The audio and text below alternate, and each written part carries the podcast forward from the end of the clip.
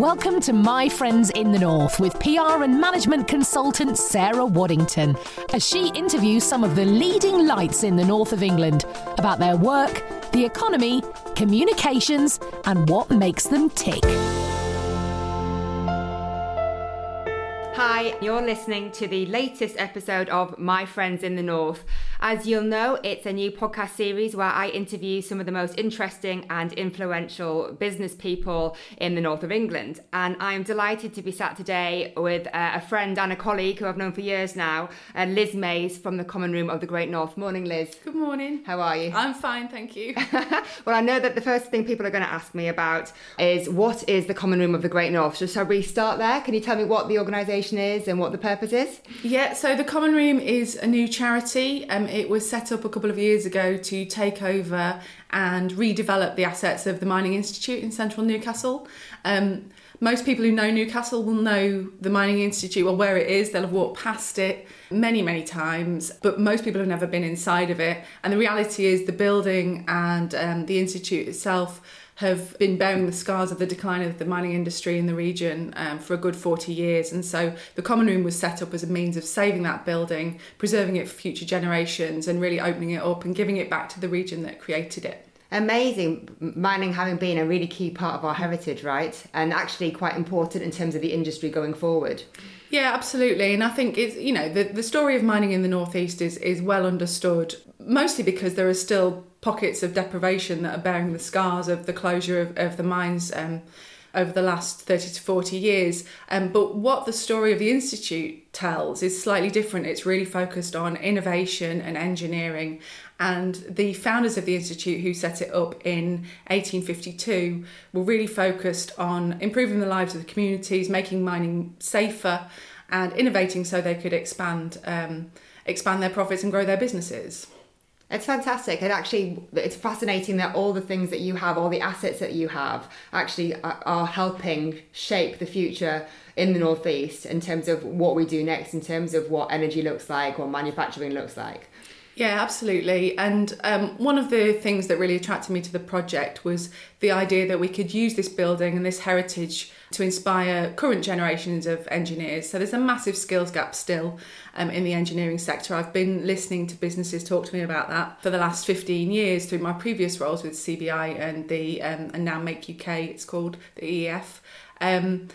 So this felt like a way of kind of instilling that pride, recognizing that mining as an industry doesn't exist in the same way, but that actually those engineering skills, that innovation does still exist, and also to kind of present um, the region's industrial heritage to young people in a non-museum setting. So, so they would come to a live building. Um, they would spot that there would be conferences going on with uh, you know, big employers, engineering employers, and feel actually that they were standing on the shoulders of engineering giants and that they could pursue this route for their future careers. Which you literally are when you go into the building. I mean, the heritage there and the fact that all lots of meetings took place there. It's you do walk into living history. What I love about it as well is that obviously you talk about inspiring the next generation. Um, obviously, you've got quite a focus on younger females too. And Andrew Hodgson and I in the first episode talked about how important it is to get more females into STEM, and he said they are there, but in certain areas. But actually, we need to make sure that's more widespread. So it's it's lovely to see that focus on that that. Mm-hmm. And I think for, from our perspective, you know, the building couldn't be more accessible. It's right next to Central Station in the middle of Newcastle. And one of the challenges for manufacturing and engineering sector is that they're, they're kind of invisible now. You know, young people don't walk past them, they don't see them in the same ways. You have to know they're there. You know, big engineering companies are based on Team Valley or Cramlington, but, you know, unless you've got any reason to to know those businesses there, then you don't know. So what we really want to do is kind of bring that activity into the centre of Newcastle, and then it and then it broadens the reach um, to different different groups. And of course, it's shut at the moment for the refurb, but when you reopen, obviously going to be used in all kinds of ways, including as um, a wedding venue, but also conference and events, which is fantastic, which opens it up to the business community too. Yeah, and we want to, we've got to make the charity sustainable. So um, we the charitable part of the business has a trading arm, the profits from which will go back into the business, and ultimately the business will be a conference centre, and the profits from that will support our education and outreach work. But yeah, we've got some incredible spaces in there, you know, for things like weddings, but for celebration events, and we're going to use those through our charitable arm as well for apprentice celebration events, award ceremonies, just to kind of bring it back to life again and, and fill it fill it with um, events and, and a buzz again. When I first got involved with you and the Common Room, we talked about the UN Sustainable Development Goals. And um, obviously, something we both support wholeheartedly. But I know that you were very keen to link those in with what you're doing. How, how do they link together? Well, that was something that had been developed um, by my predecessor in the project, um, Peter Stark, b- before I came on board, because what he was trying to do was find the way in which you could link the heritage with something that would inspire young people. Um, and through various conversations and, and working with partners and other consultants on the project, the UN Sustainable Development Goals were picked out as being um, a really relevant framework that young people could easily come to terms with. And so those goals are woven through our program, um, and they're they're proving really really useful for us in terms of our education program. So we've been working with primary school kids who can very easily identify with them. We've done some work with secondary school pupils but similarly you know looking at kind of how the northeast is developing low carbon vehicle technologies they're as they're as relevant for a business community as they are. So they become a really good um, overarching um, kind of umbrella of values that we can kind of aspire to and look how the northeast can solve. No i absolutely love it. I mean i talk an awful lot about organisations needing to put purpose over profits. And a lot of people say to me, well, we, where do we start? And they struggle a bit with that. And actually, that is a really great framework to look at and go back and say, actually, what is our role in, in the community? How can we put back? And that it just sets it out very clearly in terms of how, how many different ways. And you might even just choose one, mm-hmm. but actually, it gives you a starting point. So hugely laudable. It's great to see. I'm going to change the subject a little bit, and um, I'm smiling a little bit because I think probably we've both got a bit of a reputation for this in the marketplace. But for those that don't know, Liz and I would both uh, say that we're feminists. Uh, and I want to ask Liz, basically, how far do you think we've come, and how far have we got to go until there's gender equality? oh, that's a big question, isn't yeah, it? it's, it's um, a bit of a um, mean one, but yeah, yeah. we're going to go there. I still find it, you know, I, I remember seeing Laura Bates do a, um, a speech at Newcastle University a couple of years ago, and she she put up the definition of what a feminist is, and it's just somebody who believes that women and men are equal. Yeah. So I, it really surprises me. fair. Yeah, and it surprises me that people are so scared of the term. Um, so, I mean, in terms of how far we've come, it's clear that we're, you know, the opportunities available to us as women now are way beyond what you know our parents generation and grandparents generation could have even even dreamt of. And that's that's fantastic. But i think with that as as new doors get opened then you realize actually oh hang on a minute there's another there's another barrier to jump and there's another hurdle to climb. And so you know it doesn't feel like kind of the battle is won and everything is all fine. And i think I think there's a recognition uh, amongst um, the business community that they they need to kind of move move that forward, and that there are still some. Um, Even things as basic as pay scales, right? I mean, you look at the news, yeah. BBC this past 10 days, yet again being called out. Someone didn't take a job because she found out that uh, another colleague doing the same job with the same skills and experience being paid more. Um, and then you look in America, and of course, you've got this whole abortion law coming through where women really actually are not being given the right to choose what happens to their body. I mean, it's astonishing, right? Yeah, and some of that's quite scary to see in this sort of, um, you know, it's 2019 and, and these seem like very backwards moves. And, and I think that's why it's kind of incumbent on us to kind of make sure that that, that we don't sit silently on any of this okay. and also to recognize that you know, as kind of sort of white middle class women, mm. that we're afforded a lot of privileges privilege, yeah, that other agree. women don't have. And so, you know, we have to kind of have that kind of broader view of actually, you know, we've got a responsibility through the platforms we've got, through the roles we hold, to kind of help everybody kind of you know, break down barriers and provide opportunities for more people. And that's it's something that's um, you know quite dear to my heart in terms of our project and making sure we feed that through what we do but also kind of social mobility as well you know um, just making sure that that is something that we're thinking about through our own recruitment processes and through how we move our program forwards. So yeah there's still work to do and i'm just hoping that my uh, my girls don't have to battle quite so much once they get to my age. Yeah, I think that's the thing. It's about legacy, isn't it? And I think Yeah. it's also about honing in and focusing on the right stuff. There's so much white noise and nonsense. So, like, I had a couple of people say to me, "Oh, having just got married, oh, you're taking uh, Stephen's surname," and I was like, "Well, yes, I am. But it's my choice. But equally." My, my current- my old one was my ex-husband, so like, you know, what, what am I supposed to do? But um, actually, that's a choice of mine. I find it funny that people even I just I find that nonsense and completely t- distracting from from the, from the point in hand, the job we've got to do, which is making sure that the playing field is equal and, and we all get you know our, our, our chance. Yeah. Well, it actually moves quite nicely on to the fact that you're a very modern household. Steve, your husband, has taken the weight of childcare so you can work. I, I it's really it's brilliant that you've done that. I wish it was more prevalent. Did you face prejudice about it? I'm not sure I'd, I'd describe it as prejudice. I think what surprised us both as our kids have got older is how unusual it still is. And I certainly feel that when I, you know, I don't do it that often, but when I drop the kids off at school, how few men are there. But there are more than there used to be. Um, and I think for us, it was it was less of a kind of active choice, more a kind of you know the, the only way we could move it forward because Steve was self-employed and he had the flexibility of that he works near our house and in many ways that enabled me to kind of pursue the career I I wanted.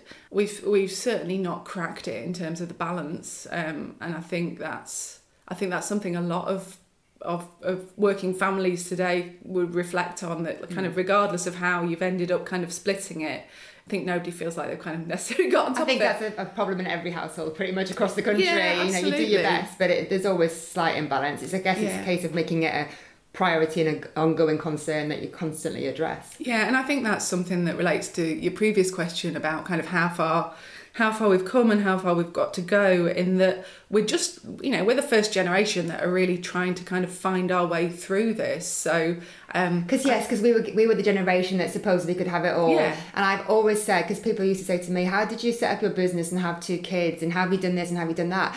And I always say, "You can't. Something something has to give." Unfortunately for me, despite trying to work at it, my first marriage gave, and I, I attribute all the pressure of a young family and a, and a young business to that. You know, obviously a relationship thing, but. You, I basically say, do not think you can ever have it all. Decide what your priority are and focus on that. And they will change over time Yeah. but just do less and do it brilliantly and that includes investing in your relationship at all points Yeah, and I think that's kind of where we got to. So, you know, me me taking the decision to leave my previous job and, and, and undertake this project was quite a risk because it was a it was a much less um, stable um, organisation to move into in terms of if we hadn't didn't have the funding at the time we didn't have the funding if we hadn't have got got the bid, but um, you know, Steve supported me to do that at that time.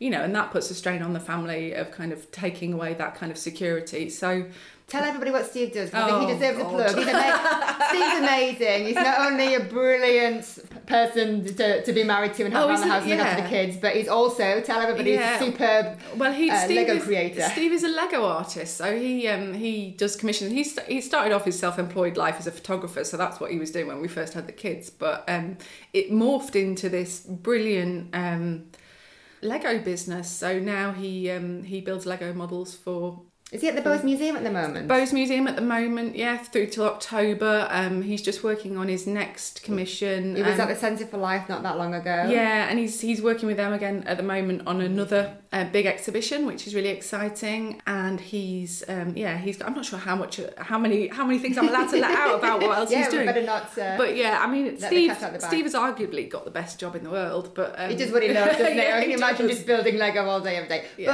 But it's a very special skill. Now, I would urge everybody to go and check his work out because Yes. uh, it's it's not just for kids; it's for everybody. Yeah. Schools. Let's talk about schools. I know that you are quite passionate about education, and like you, talked about before, social mobility. And you were a school governor for about six years. How important is it? And this is something that I work with the local enterprise partnership, the Northeast Local Enterprise Partnership, and they are very keen to get people to consider becoming um, involved with their local schools in a governor capacity. Why is it important, you know, to get involved with the local education sector? I just think you can't um, comment on something unless you're willing to kind of roll your roll your sleeves up and get involved with it, and that's something that that, that we'll definitely take through into our project. In that, you know, the, there's a lot of misinformation between the business community, the education sector, between government about kind of everything that's going on. But you know, unless you can really understand and you know walk in the shoes of, of the other sector, then then you are never going to be able to find the solution. So becoming a governor, um, I was governor of a small uh, primary school in a in a in a deprived area of Sunderland, and I got involved in them when I, when I was with the CBI because we supported their breakfast club, and it, it's incredibly eye-opening and it you know in terms of recognizing your own privilege that's that's when you really see it when you kind of recognize that only 20 minutes away from where where you live there are families living in much more challenging today's circumstances. news right and it's getting worse rather than better. Today's news as i heard the headlines coming across to see you today is that uh, the percentage of children who are, are, unable to study effectively because they're going hungry on a morning has, has risen. I can't remember the percentage, but I literally just heard that you know, yeah. in the last half hour. Yeah, and these are, you know, these, you know, kind of children who live in circumstances where actually doing the homework is almost impossible because, you know, if you can't afford to heat the whole house, then, or you don't have your own room, then, you know, these are kind of barriers that you sort of, you know, you, we take for granted, right? Yeah, mm. absolutely. Mm. And, you know, little things. I'm, so I'm not a governor of the school now. I've done my six year term, and, you know, it's very challenging being a governor, kind of coming to terms with the school system and the terminology and the responsibilities you know, it's not for the faint-hearted really. But um, I've still stayed in touch with the school, and you know, whenever they kind of need resources, I always do a call out to my mm. friends and little things like you know, um, we save all the kids uh, books winter, and toys. Yeah, books and toys, winter coats as well. You know, because they said you know they, they keep coats in school for kids who turn up without them, so they can play out at break. And I'm I'm like you know this is a small thing we can do, but it makes and kids grow out. My two grow out of everything really quickly. Uh, yes. So yes, we always do donate to a local charity shop, but actually schools wouldn't have been something I would have necessarily necessarily have considered. Yeah, yeah, good. So that's something for everybody to know and perhaps action. yes. so I'm going to talk about something that was really good fun. You went to Buckingham Palace last year. What was it for, and did you wear a hat? Crucial um, question. Yeah, it was almost exactly a year ago, actually. Well, so um, I got invited, um, and you're never really sure why, why, you get invited to these things. I got invited uh, to attend one of the garden parties, which was which was really exciting. And I don't know how you get on the list, but I'd had a few meetings with various people who I thought, oh, maybe they have a say in kind of who gets on the list. Yeah, so we arranged it was during half term, May half term, which worked out really well. So so we got the train down, dropped the kids off with my parents, and um, and I borrowed a beautiful fascinator from my my um, my gorgeous neighbour who actually is another brilliant kind of influential woman. She's called Ailsa Rutter. She's the director of um, Fresh uh, the anti-smoking charity. And so I borrowed her OBE fascinator because she was awarded an OBE at the start of start of last year, and she very kindly lent me that. But um, and so I did feel like a bit of a fraud, kind of wearing this special hat for a garden party. But it was brilliant. Yeah, we had a really lovely lovely time, and it's very um, yeah, it's a very special opportunity to get to go there, and you know we'd never take that kind of thing for granted. Absolutely. Maybe get to go again one day. Who knows? That would be amazing. Bring yeah. me along with you. All right, so let's get on to politics. Brexit hasn't happened.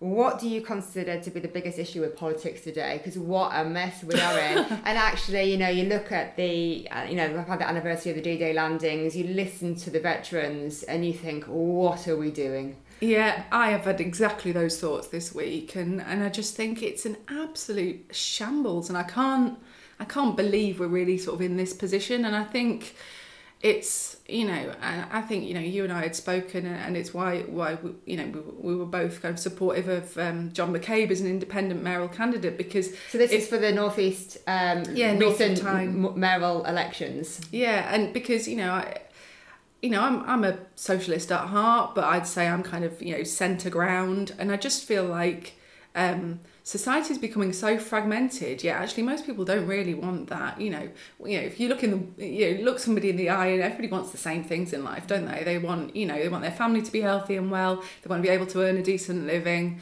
But I feel I don't I don't know what is at play here really that has kind of forced people to such extremes. And we can't talk sensibly about it. We've lost, for me, I feel like we've lost the opportunity for positive discourse. People can't disagree yeah. in a in a sensible manner anymore. Where it used to be that you could have constructive debate and yeah. hopefully land in a different place, and maybe you would change your views, or you might agree politely to disagree, and that just seems to have have ended. And I don't know whether it's social media, I don't know whether yeah. it's the nature of the different parties the rhetoric. I, I'm, I can't. I just can't work it out. Yeah, I think it's really. Um, I mean, God knows what future generations will think when they look back and study this. I'm sure it will This be is the most interesting period of history this last decade. I mean, I think we'll all look back at it and think, what the hell what happened? Yeah, and I- and I don't, you know, I think. I think all of the major parties are making making big mistakes in judgment in how they move this forward, and I think they're kind of underestimating uh, the population, and um, yeah, it's it, it's very strange, and you know, I think it, it's interesting. I've, I've, I'm interested in kind of the work that people like um, Women's Equality Party are doing, who are very kind of focused in on a, you know, quite a specific area. But you know, there's a rise of those smaller parties who are not necessarily yet challenging the mainstream. I've also been. But uniting people and values, right? Yeah, I think it's yeah. really important at this point in time because people can't identify with the main two particularly. Mm-hmm. So actually, this is where these smaller parties are actually having some success because people like you and I are going. I, I just can't align myself with anybody Yeah. that the choices that I've got. Where else? And thankfully, we are seeing the rise of, yeah. of others. And I think what's been Finally. interesting in what's been interesting for me in, in talking to kind of friends and colleagues about um, the sort of recent round of um, local and mayoral elections that we've had in the northeast is actually people are being much more. Um, they're kind of voting differently for different things, so it's not For as the first time, straightforward it's now. not yeah, two party straight politics anymore. and it's also not necessarily kind of, you know, it's people voting for, you know, a different party for their local elections than they would for the national um, or, or for the mayoral elections. And, and so I think everybody's kind of really giving it a lot more thought. And I think, you know, the challenge with that is it kind of allows extremism to come out and, and to make gains. But, you know, I think the big political parties need to be looking very closely at why people are, are, are moving to those extremes and, and to do a little bit of soul searching really to find to and make difficult decisions because that's what they're avoiding. It's the path of least resistance, as far as I can see. Mm-hmm. Um, nearly finished, but you've got two smart, beautiful girls, both under 10. Mm-hmm. What do you want them to value and believe in as they grow up? Bearing in mind that we're living in quite turbulent times, and you'd be like me, I protect my two boys, that they have an idea about Brexit, they think it's a very silly idea. I don't know where they picked that up from. Um, but, you know, what do, what do you want them to hold on to as they grow up? Um, I think I'm I'm relatively optimistic that I can see how the school system and how they relate to kind of other people is is kind of setting them up to be quite positive and inclusive. There are there are kind of things that they just take for granted about society that would have been questioned when we were at school, and so that that, that makes me feel like all hope is not lost. They're going to fix them. everything for us, right? They're going to fix it all, yeah. And I just, I just really want them to be able to kind of fulfill their dream dreams. And what I'm hoping is that, you know, there's there's more knowledge from kind of our generation of kind of what the challenges are of the having it all. And I think, you know, being more reali- realistic with them about the challenges kind of come comes with time. So.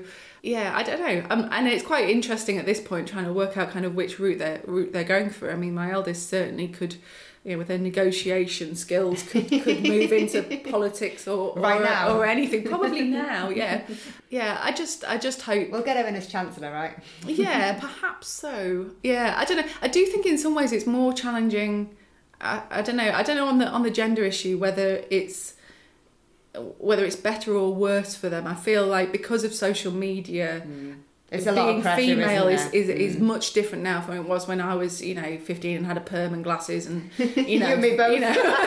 and so, you know, and I just think, you know, that doesn't happen. And that's my, my worry actually is about their concern with their own appearance and that becoming mm. something that, you know, they obsess with. So I'm quite, that's the thing I'm kind of protecting them about at the moment, you know, in terms of, keep them off technology as much as possible. That's what Yeah. we're trying to do in our house, but it's ever harder. Yeah, I am. uh, You know, both of them are, are both at the minute obsessed with clapping games and rhymes. Like, and and the fact that they do, and I know all of those, has made me think actually not much has changed. Yeah, you in some ways, Yeah. yeah. they're still doing that and still skipping and still riding their bikes, and Amazing. long may it continue. Amen to that.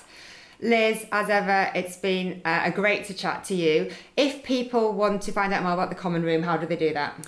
Um, so our, our website is is well, it exists, but it's under construction. We've just uh, we've just appointed the people who are going to make it all um, fancy for us. Um, but the website is thecommonroom.org.uk. I'm also on Twitter. We're on LinkedIn and um, Facebook. So if have a search around for us, and you can find out what's happening with the project. And if people want to get involved, also they should get in touch because you know it's we're doing something really special um, for that part of Newcastle, and we just want to make sure people know about it. Fantastic. Thanks ever so much. Good to speak to you.